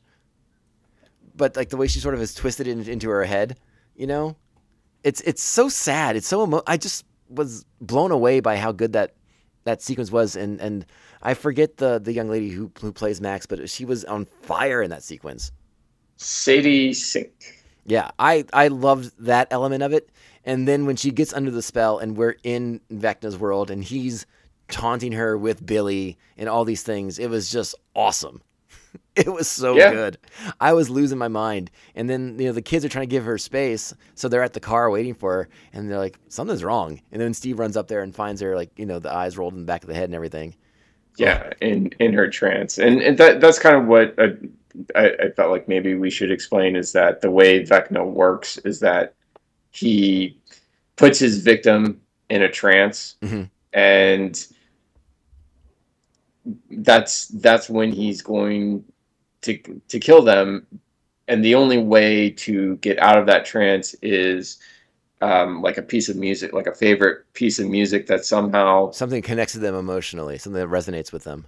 It connects to them emotionally and they gave a i forget exactly what it was but they do give an actual uh like psychological reason for it when robin and When the- when yeah, they, they, it's like it's like soothing to a disturbed mind or something. I think he says yeah it's some, something uh, along those lines Yeah. like it, it, it for whatever reason like activates like a, a certain like calming part of the brain or Right, something right. like that um so yeah so so that's um that's kind of like how vecna's spells work and so in the scene with max it's yeah they have to they they put her her headphones on her and and try to get her back hoping that that they're not getting the music to her too late Yeah, and it's it's it's it's Kate Bush. You know that that I forget the name of the song. It's like run run run up the hills or something, running to the hills or something. Not- running up a hill Up a deal Hill. with god i have listened to it i don't know how many times in the past week Oh yeah, it, I mean it's insane how this song's like recaught fire in in in the zeitgeist of the world right now. It's it's Well, the thing- bananas. I've never heard of Kate Oh, Bush. I'd I'd never heard of that song. I Really? was like, oh, that's a pretty good song, and uh, like I wanted to like hear or read like what the lyrics were. Like, why is this Max's favorite song? And then it's like you read the lyrics and you completely under like that's a very good choice of song for that to be her favorite song to kind of call her out of this spell. Like, like it all really worked, you know. And I that's probably the only Kate Bush song that I like because I have explored her catalog and I'm not into the rest of it. hey, that's fair. No, uh, we, we, the the '80s station comes on quite a bit in this in this house, so I, I I'm very familiar with that particular song. Okay. but yeah, I mean, it, it is funny now. Like, just it. I I think there was like a meme going around. Uh, you know how like Top Gun is the number one movie in the world. Kate Bush is the number one song in the world. It's like, in the, it's like, did the world just decide to go back to 1986? Say fuck it, things were better then. Yeah, I mean we can we can wish. Oh, and I think it also said like Russia's the bad guys again. So it's like, oh, with the cycle's complete. We, like just turn back the clock. Yeah, yeah. Which again, another funny element of Stranger Things is like, oh yeah, we do hate the Russians again. So it's kind of funny that they're the bad guys in this show. Yeah, that yeah, that's true. Yeah, I didn't it, you know, like Daniel Craig picked a really bad time to stop being Bond because he can go back to fighting Russians, and it, t- it makes total sense. well, maybe they'll pull a truckload of money up to his up to his house. Well, it, it doesn't really matter because I'm sure like some Russian oligarch would pay them a lot of money not to do that. So whatever. Uh, any hoot. I, I feel like Hollywood has never had a problem making Russians the bad guys. That's like been Hollywood's bread and butter for like forty years. I mean, I mean, you saw the uh, what's the the Clancy film with Affleck, "Sum of All Fears." yeah. Hollywood couldn't bring themselves to depict Islamic terrorists, so they're just like, ah, we'll just make it some Russians. Well, they, they couldn't do any better than uh, James Cameron did in True Lies. So they're just like, you know what? We're just going to retire that. He did did do it very well in True Lies. Not everyone agrees with that though. I know. I knew we were way off base. Way off. Uh, but yeah, like again, that, that the way that whole sequence plays out, and again, as, as she's further and further in trance, when she starts levitating above the grave, you know, the whole Yes. thing, it, it's so spectacularly done. I I, I I really thought that episode uh, sealed the deal for me as, as far as like this season of Stranger Things is for real. it didn't i don't know if it's for real just yet so I, I guess maybe we can get into this because I mean, let's go. I mean, we might as well. The only thing we really have less to talk about is the final episode, the you know the massacre at, at Hawkins yeah lab or whatever. so so i would have been so angry if max had died Yes. because of the younger kids she's probably my favorite yeah, okay. Um, but have and, again the season's not over. There's a there's a, a lot to go. Right. But I as I said earlier, I feel like they need to start downsizing this cast. And I think it would have really um, raised the stakes if they did kill her. That I'm kind of almost like I, I almost feel like maybe they should have. Um, like I said, we'll see where where the rest of the season rest of the season goes. But um, but yeah, I was I, I again I didn't want to see her die, but at the same time, if she had, it really would have been like, okay, all bets are off. Like Well- anyone can die. Sure, but I, I think at the same time, uh, for her to have, I, I really like the way her arc is shaped up, in, in in the sense that like you know she starts off that season for like the first three episodes. Again, she doesn't want anything to do with the with Yeah. the gang, and you know she's going through her own thing, you know, dealing with Billy and, and all these different things, and she's she's really just has cut herself off, pushed everyone away, and it, it's it's it's Vecna, it's the spell, and it's it's it's Lucas kind of forcing himself back into her life that gets her to realize that by pushing her friends away, like she's made a horrible mistake. And Yeah. when she comes back out of that experience, it's- I mean, not just like a valuable member of the team kind of thing, but I mean, she's just so much more aware, you know, and and, and striving to be herself again, right? Yeah, yeah. I, I like I completely agree with you. Uh, you know, like I, I think I think it's great for for the arc of the character. I just mean like in terms of the show itself and and and creating a, a sort of all bets are off atmosphere to get you to really fear for your characters. I just wonder if it would have been better to do that to to offer because it would have been like, oh shit, I thought they were like, I thought they were gonna give her an arc. She didn't get to.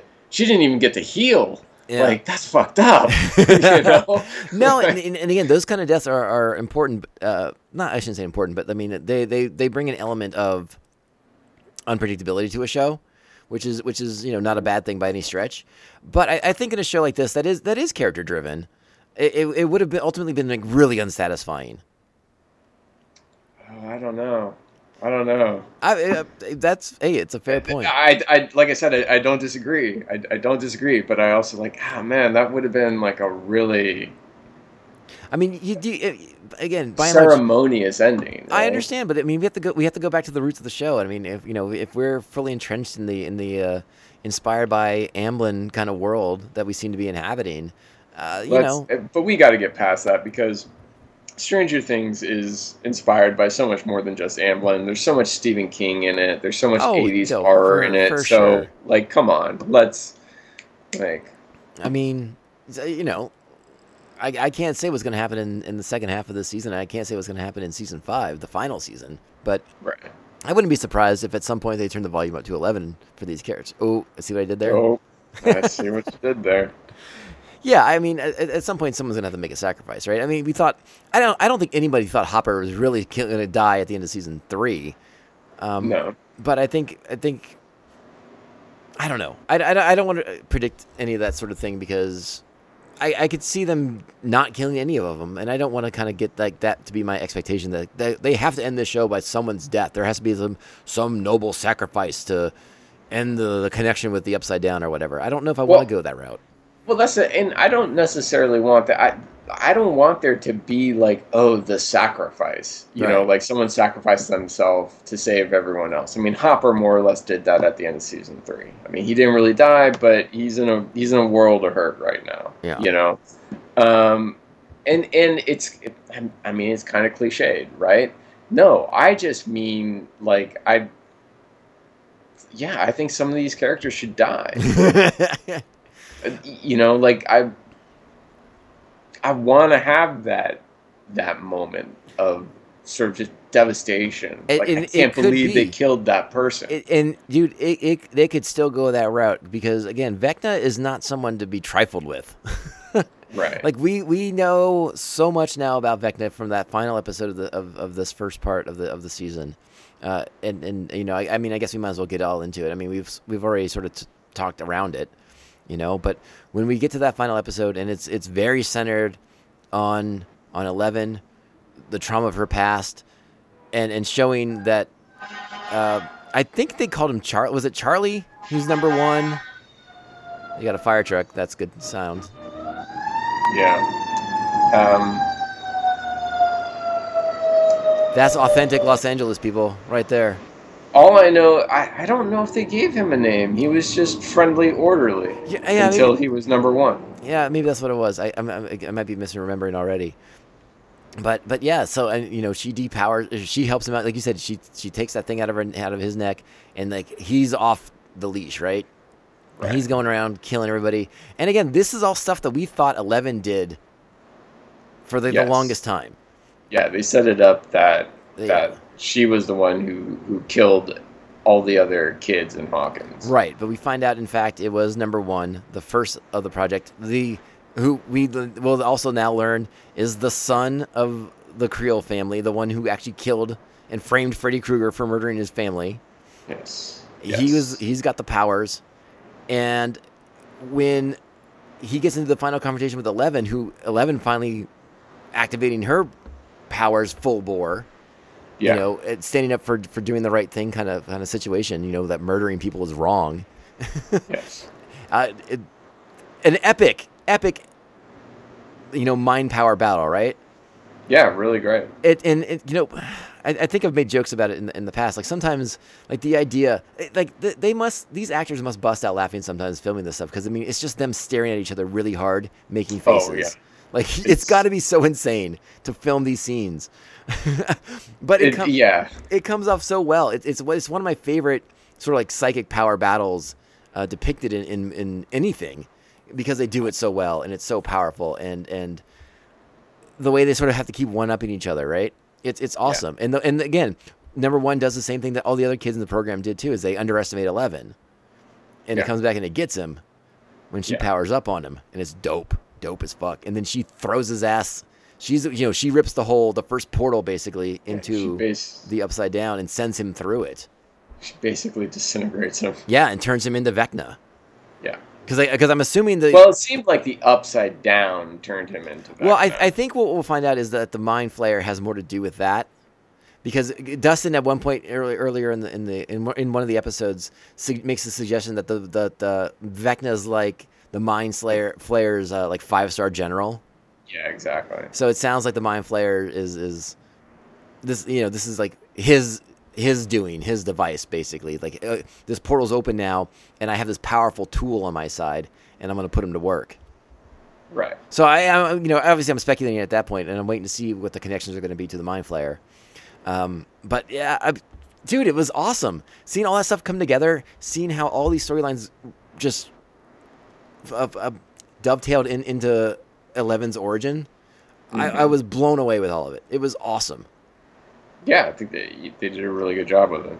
Uh, w- what other notes do you have from that final episode that you want to make sure to mention?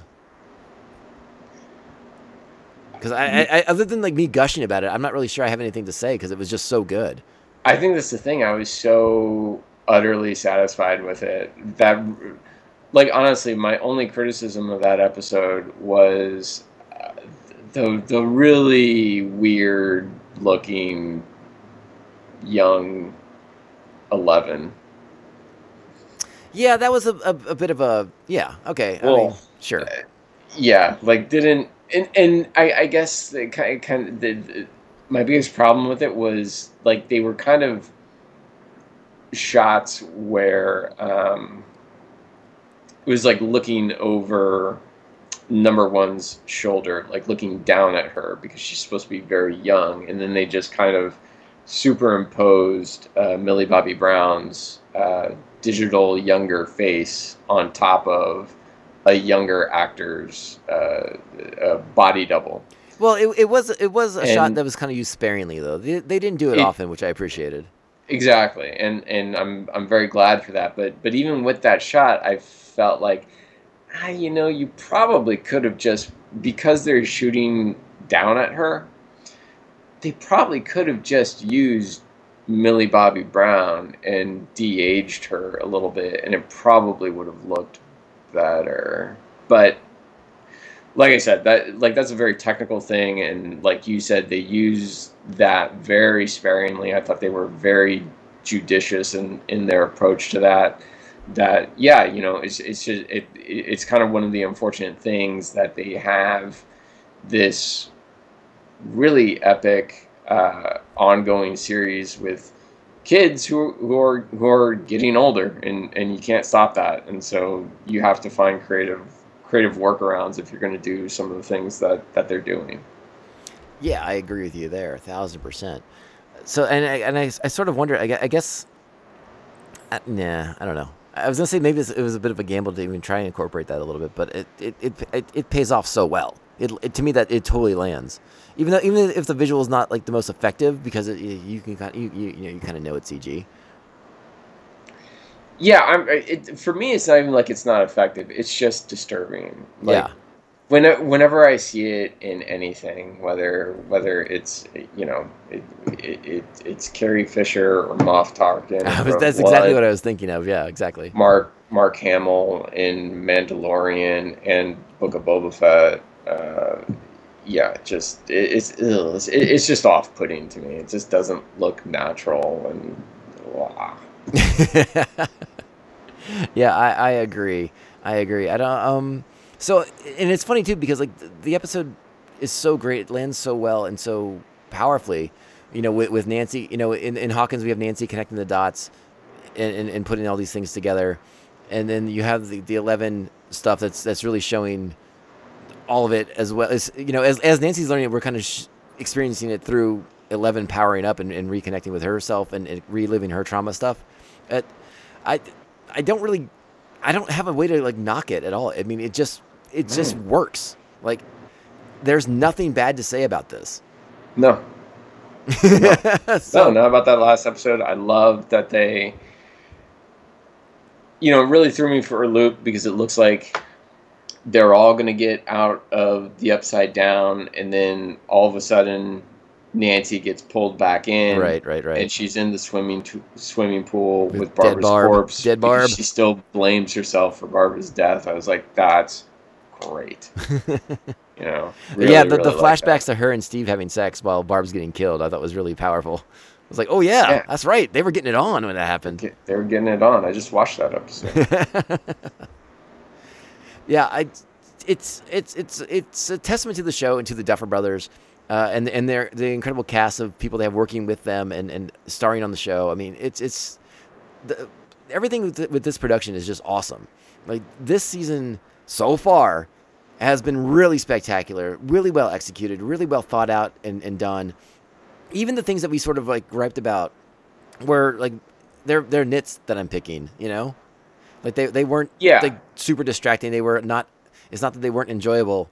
You know, it's just sometimes I'm like, oh, just let's just let's go faster. But that's me. that's me being impatient. Yeah, I mean, yeah, like I don't. My criticisms, again, you know, like I know I have a few, but they're very, uh, you know, they they don't affect my enjoyment of the show that much. Um, no, so Yeah, and I and I still love the the chemistry of the characters together. Like Mhm. so many of their dynamics are so fun. Like I still really enjoy Steve and Dustin together. I still really Yeah.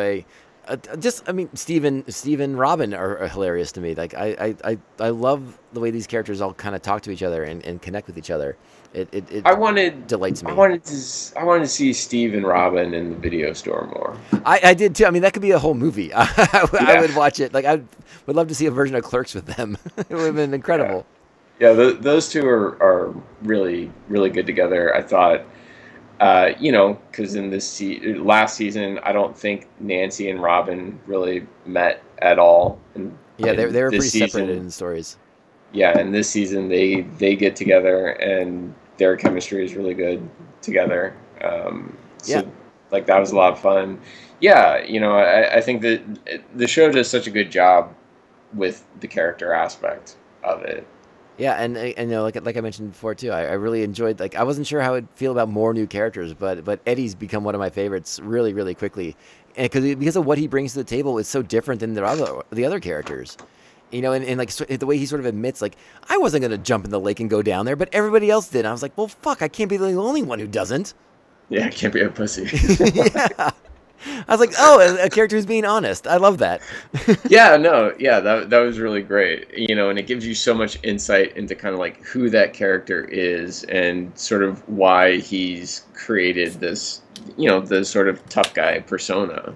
Yeah. a- around himself. You know, is that like yeah, he's really just a, a scared kid. Yeah, or, or like when he throws his jacket at Steve, it's like, have some decency. Oh, that that remind. I, I don't know if you noticed though.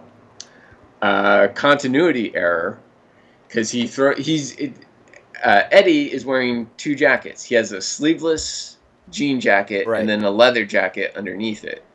He throws Steve the jean jacket, and then there's like a a tremor, uh, some like an earthquake in the upside down, and they all fall down. And they cut to a shot of Eddie after having fallen down, and he's still wearing the jean jacket. Oh, call Netflix. Tell them to fix it. like, oh man, you got no, no, don't fix it. I hate it when they do that stuff. Fix it in post. Leave, no, leave the flaws in. It's part of the magic. I didn't notice it, but I mean, hey, good on you, Eagle Eye Mark. so, I, you know, I- again, I hesitate. To, I don't. We didn't even talk about the conspiracy stuff all that much, but going on eh, within the government. But yeah, there's two factions of the government.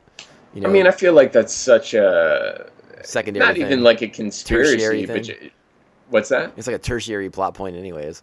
tertiary plot point and you know not even a conspiracy but just kind of uh, almost like a, a well accepted fact i think at this point where it's like like yeah you know you, you have different uh, strains of thought within the military and within intelligence agencies about sort of what the proper courses of actions are to take in terms of you know whatever it is securing national security whatever the cause might be. And so I thought, like, yeah, I I enjoyed that aspect of it. That there there are bad actors within within the U.S. government, but there's also good actors within the government as well, and those two forces kind of colliding in this. I I, I enjoyed that aspect of it. The the general cooking that one dude in the, in that box was crazy. It was brutal. that looked awful. Yeah. Yeah, I was like, oh, that's fucked up. I would have ratted out Paul Reiser so quick. Like, please don't put me back in the hot box. It's still hot. Um, and at the end of the day, he did rat him out. So I don't do well with saunas and, and heat, Mark. It's not my cup of tea. I would think you would. You seem like a sauna guy. do, do I seem like a sauna guy? Yeah, you seem like a sauna guy. it's, it's like a sauna in here. Drinking beers in the sauna. Oh boy, that sounds like a like a like a like a recipe for for passing out and dying of dehydration. Yeah, probably. Well, I again, I don't know if, if I have anything else left to cover. I know we haven't talked in depth. Oh, do you want to talk about? Did you want to talk about Mike? Is that one of the things you wanted to get into? Well, I, I mean, it kind of goes into what I was saying. Like, I feel like they need to offload some of these cast members. And at this point, I'm just kind of. Uh, I think Mike is such a jerk. Kind of Like- is, right? like starting in season two. You Yeah. know, like he's always trying to be the leader. Like he thinks he should always be in charge. He doesn't want to listen to other people. And on top of that, he's an awful boyfriend to Eleven. The fact that like what's wrong with you? You can't say love Mike in your letters to her. Like you just say from Mike. Like I just and and then when she she hits the kid with the roller skate, you know, his reaction is just like, "What did you do?" I'm Yeah. just like this guy sucks. I thought that was. I, it's like you just. Yeah, I I, I agree. I, I thought Mike's reactions to these things were pretty awful. And and you know, Mike, you're you're not wrong. I think Mike has been on a, on a really slippery slippery slope, you know, downward, Downward trajectory, for a little while. Yeah. And, and uh, you know, I mean, even going back to like last season, like the way he's treating Will, and that carries over into this season too. And it's, Yeah. it was it's a bummer, man. And like, I mean, Will finally calls him out for it, but it it didn't, it didn't really get to the root that I thought they might be trying to get at, which was like Mike's a effing homophobe. Maybe they should avoid that. You know, I don't, I don't know, but but yeah, I like at this point, yeah, I I, feel like they need to. I, I, I think it would do, uh, like I said, I think it would do a lot to kind of raise the stakes for the show, and I feel like if they if they unloaded Mike and or Will and or Jonathan. Like when I when I think about the Jonathan character and how far he has fallen from season 1, he was such a great part of season 1, but he's done nothing since then. He's just kind of he's basically just like tagged along with Nancy while she figures everything out. I think in like season 2 Right. you know, I don't even remember what he did in season three. Um, you know, so I feel like they're they're not doing anything with him, and Will, like, you know, you kind of you feel bad for him because he's just lost in the upside down in season one. In season two, he's possessed by the mind flayer basically. So it's just kind of, it was like another way for him to sideline him again. Uh, season three is a little more active, but yeah, here in season four, like all he's doing is kind of like pining over Mike.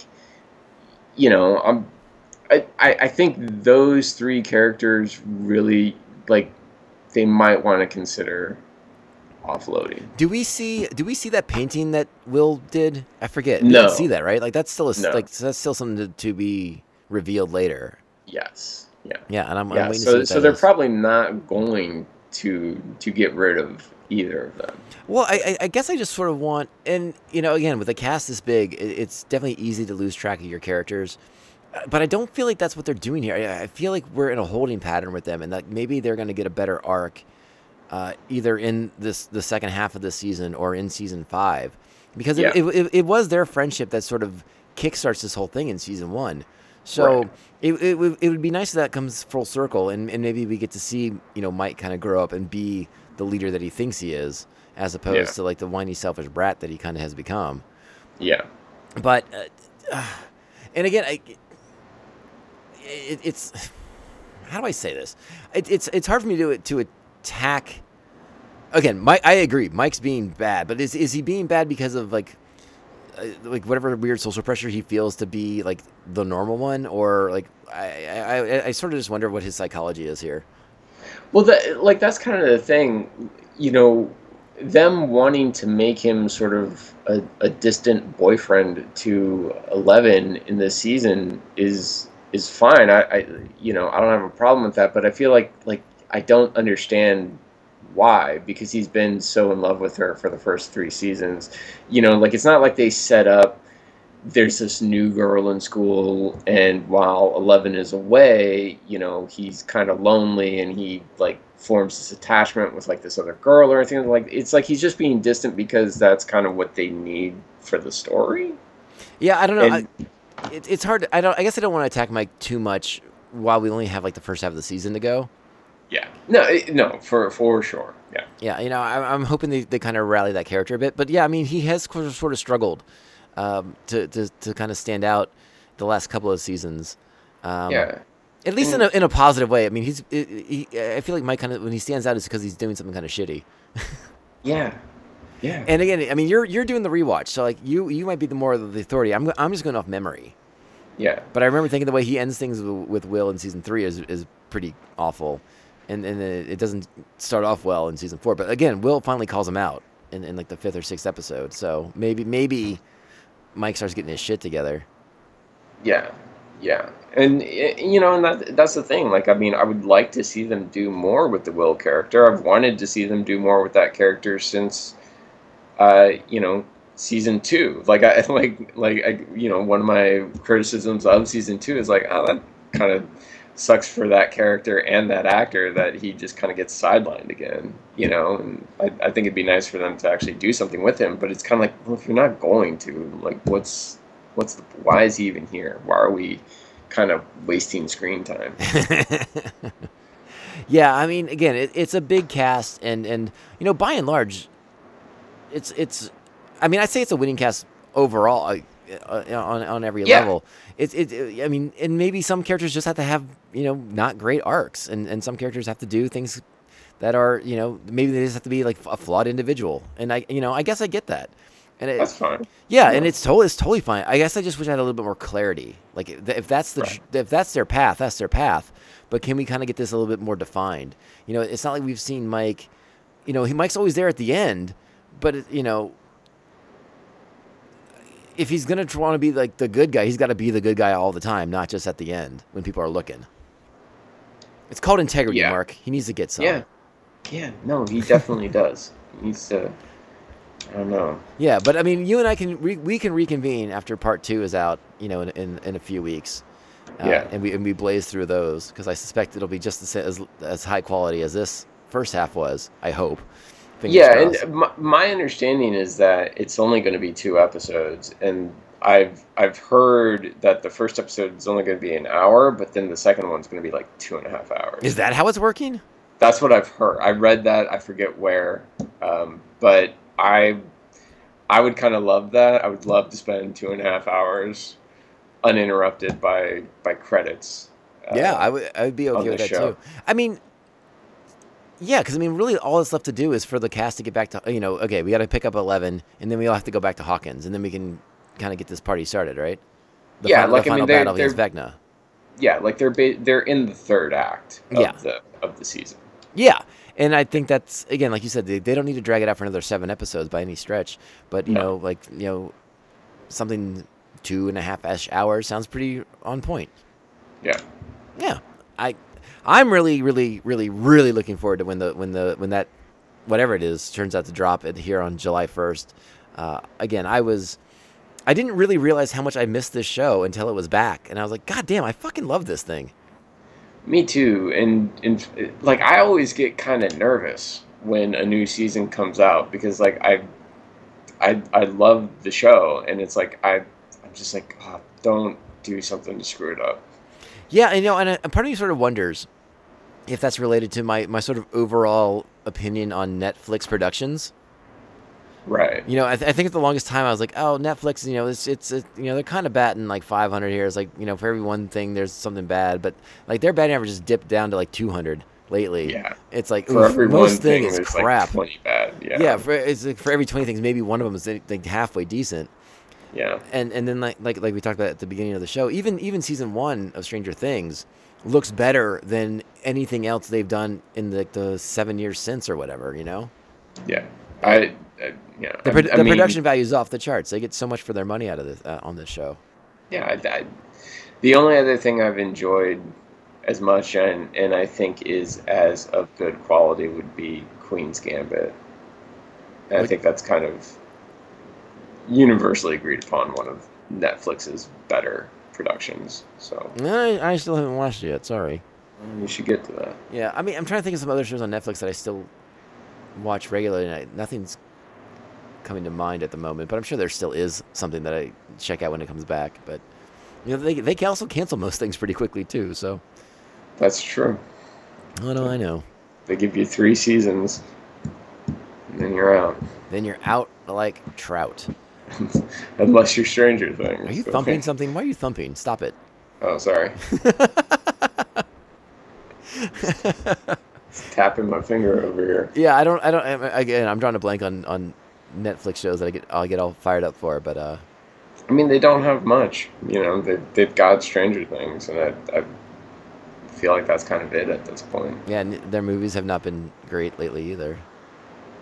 I know. Reg- you know. I'm gonna, I'm gonna put the onus on on our good friend Reagan to, to to to let us know what's good on Netflix because I think there's not much. Does he watch more of it? I don't know, but Reagan seems to watch a lot more stuff that I'm not even aware of. Right. anyone listening to this podcast, if you can think of a good show on Netflix, let us know what it is, because I'm drawing a blank.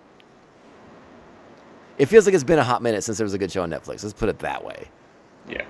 All right, all right. I think that's it. I don't. Again, I don't think I have anything else to say. If you haven't watched Stranger Things, we've just ruined season four, part one. Yeah. But get on it. It was totally worth it, and you'll still have a great time. yeah, if you're kind of vacillating on the show, you're not sure whether or not you want to watch it, go back to season one, start it all over again. It's Yeah. totally worth it. Stop vacillating, goddammit. Yeah. Bunch of losers. just watch it. Just do it. It just, yeah.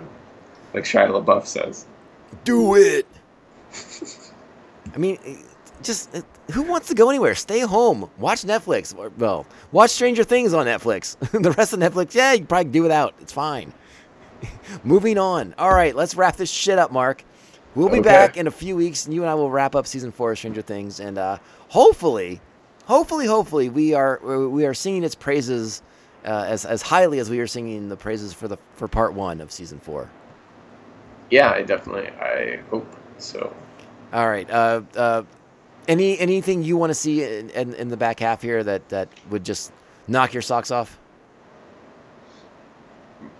Yeah, I mean, I mean, seeing. I would like to see at least one core cast member bite the dust, I'm and just have it be completely like, oh fuck, like not a sacrifice to save everyone else, just like, oh shit, this person is dead.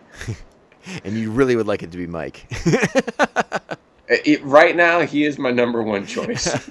well, I'm looking forward to the rematch between Eleven and uh, One slash Vecna, because that's got to be pretty awesome when that when that happens. Uh, I'm I'm I'm pretty keyed up for that. That sounds like it should be a really good time, especially now that we know the, all the connections, we know all the history between the two of them, uh, all that history. Uh, and uh, again, uh, them now having personal history lends so much more to the stakes that I'm, I'm really really excited for for what this could mean for those for Eleven in particular, seeing like Yeah. sort of like what she caused to happen, right? Like not Yeah, only is she the one who opened the rift, she just just made like the ultimate bad guy too. Yeah, but he was kind of a dick, so. Well, he was, but I mean, she thought she by throwing him into the you know into the upside down that that that was that. And yeah, she- don't, she's. I don't think she knew what she was doing. It's it's like when when Batman drops Jack Napier into the chemicals at Ace Chemicals and the Joker emerges.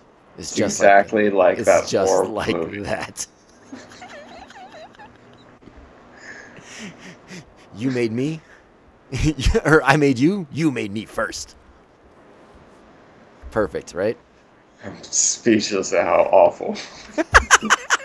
How, This is how awful that movie is. how dare you? You're shitting on 89. Okay, we gotta go. This is getting out of hand. Mark Mark is clearly drunk.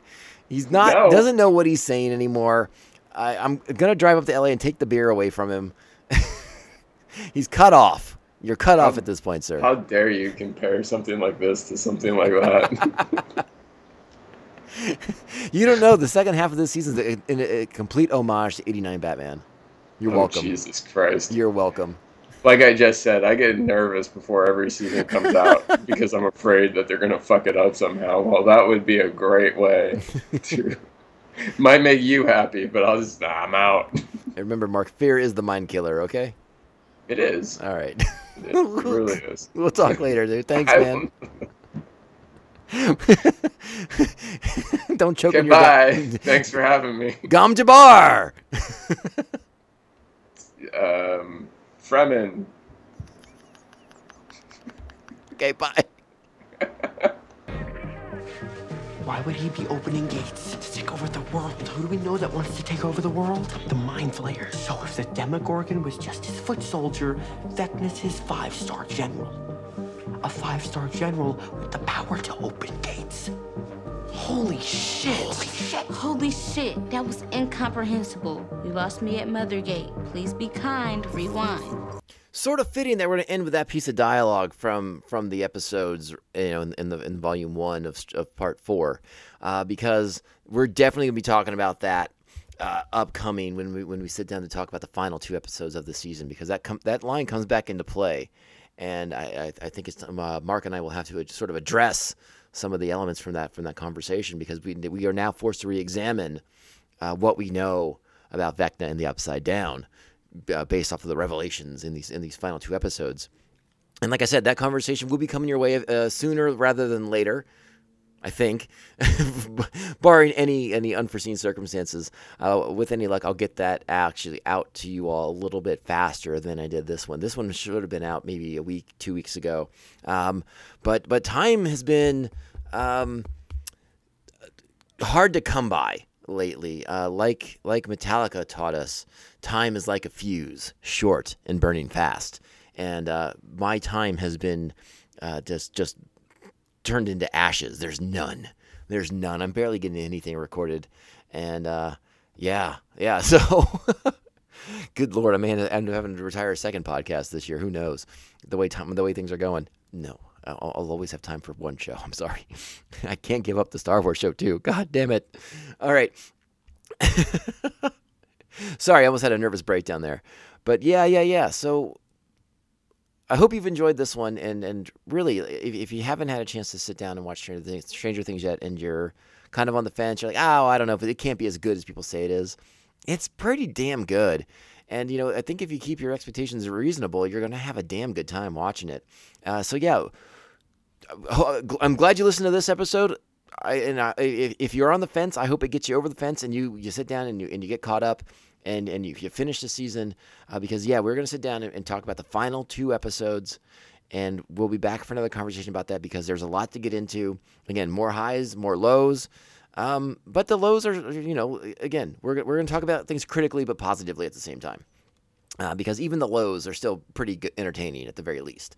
So get ready for that. That's coming your way soon. The Patreon will get it first. Uh, that's just the, the, them's the rules of the game. Uh, but it, will show up here in the feed sooner sooner or later and and I thank you all for your continued support and your patience with me when it comes to to the podcast in particular because uh, this is sort of my firstborn podcast and so it has a special place in my heart and uh, if if time were not such the the issue that it is. Uh, this show would still be going on uh, simultaneously to to Mandovision, but uh, one one had to be chosen, and and uh, Star Wars is just always going to win with me. I'm sorry, I'm just sort of biased that way. I just fucking love Star Wars. All right, so again, thank you for the support. Make sure to hit me up on social media at, at Tomcast Popcast on Twitter and Instagram, or at Mando, Mando underscore Vision on Twitter and Instagram. Either one, hit me up on both. It's it's all good.